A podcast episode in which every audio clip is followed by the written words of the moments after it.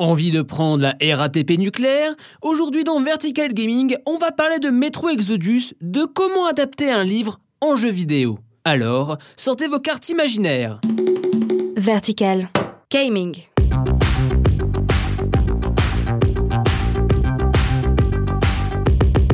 Salut, c'est Étienne et vous écoutez Vertical Gaming, votre rendez-vous hebdo consacré aux jeux vidéo.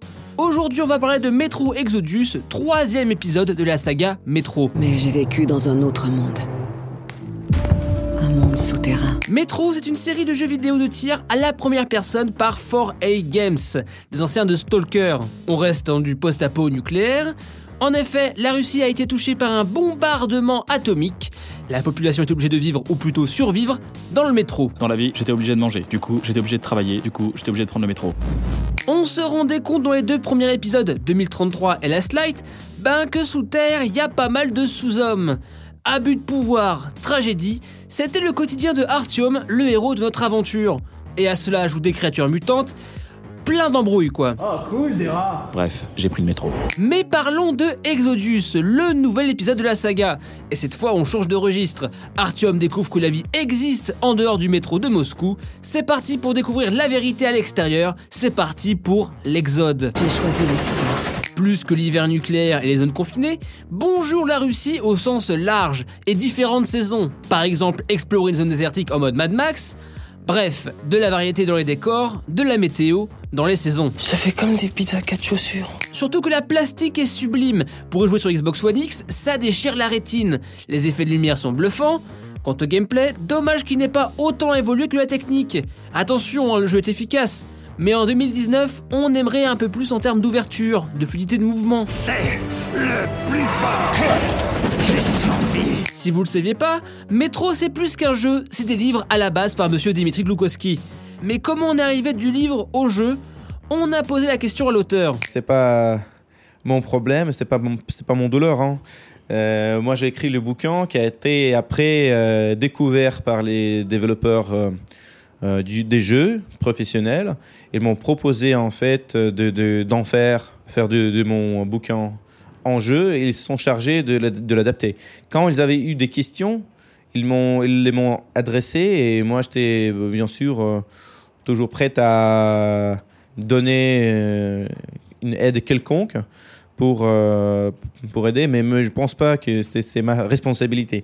Par contre, donc c'était le cas du premier jeu qui s'appelle Metro 2033 qui est en fait une adaptation directe plus ou moins avec certains changements de mon premier bouquin qui aussi s'appelle lui aussi Metro 2033. Vous voyez avec qui je dois travailler. Et finalement, si Metro 2033 se rapproche du livre de façon plutôt fidèle, comment ça s'est passé pour la suite? Par contre, quand on décidait de poursuivre ce saga et d'en faire quelque chose de plus, nous on a découvert que mon deuxième bouquin de la série qui s'appelle Metro 2034 d'une façon surprenante, ce n'est pas une base qui pourrait marcher pour une adaptation de notre jeu, donc on a dû créer un sujet à part, un sujet nouveau qui serait une continuation du sujet du premier bouquin, parce que le deuxième livre de la série c'était pas vraiment en sequel, c'était plutôt en spin-off. Donc on a dû créer ensemble avec les développeurs, le 4A,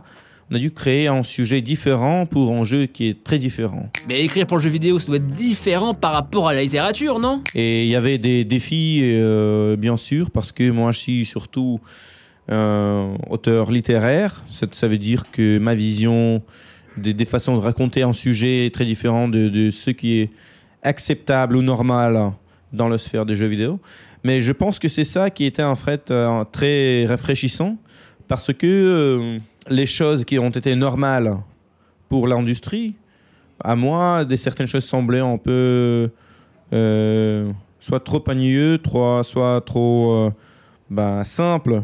Et la littérature se permet une complexité certaine, comme chaque art avec des petits budgets, que les formes d'art avec des grands budgets qu'on doit justifier auprès des actionnaires ne se permettent pas. Mais du coup, est-ce que ça a été limitant de travailler sur Metro? Il y a quand même des sujets assez durs dans le livre de base. Mais là, heureusement, avec le 4A, on a eu un accord dès le début qu'on se permet une très grande liberté de storytelling, de raconter l'histoire et de faire des choses, y compris les thèmes politiques, les commentaires sociaux, que normalement les jeux vidéo ne se permettent pas parce que bah, les joueurs ne vont pas comprendre, parce qu'ils sont idiots, etc.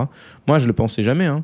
Moi, dès le début, j'étais convaincu que les joueurs, ce sont les gens comme moi qui ont commencé à jouer quand ils ont eu 12 ans, 13 ans. Mais maintenant, bientôt, on va avoir 40 ans. Et c'est clair que notre image de monde se complique. Plus on vit, plus on découvre, et plus notre idée, ce que la vie est, ce que le monde est, ce que la société, l'humanité, se complique. Pourquoi est-ce qu'on doit sursimplifier ces choses-là en leur racontant aux joueurs comme s'ils étaient toujours les adolescents de 12 ans, de 13 ans, qui peut-être s'intéressent aux choses, mais ils n'ont pas encore fait leur propre découverte. On ne doit pas les tutoyer, si tu veux. On doit quand même les adresser comme les égaux. Et c'est ça qui devrait marcher. Donc, on ne va pas craindre ni thèmes politiques, ni thèmes sociaux. On ne doit pas essayer d'être trop politiquement correct. On doit juste avoir cette liberté parce que c'est ça la différence entre nous et les énormes compagnies en Californie. Eh ben, c'était super passionnant de parler avec Dimitri. Ce qui est drôle, c'est que je l'avais déjà interviewé il y a bien des années sur mon ancien podcast, Passe le stick. Nos chemins se recroisent, et c'est marrant. Mais je sais que tu comprends. C'est obligé. C'est terminé pour ce numéro de Vertical Gaming. Si tu as aimé, parle-en à tes potes sur les réseaux sociaux, ça nous aiderait beaucoup. Sur ce, à plus, dans le stage bonus. Gaming.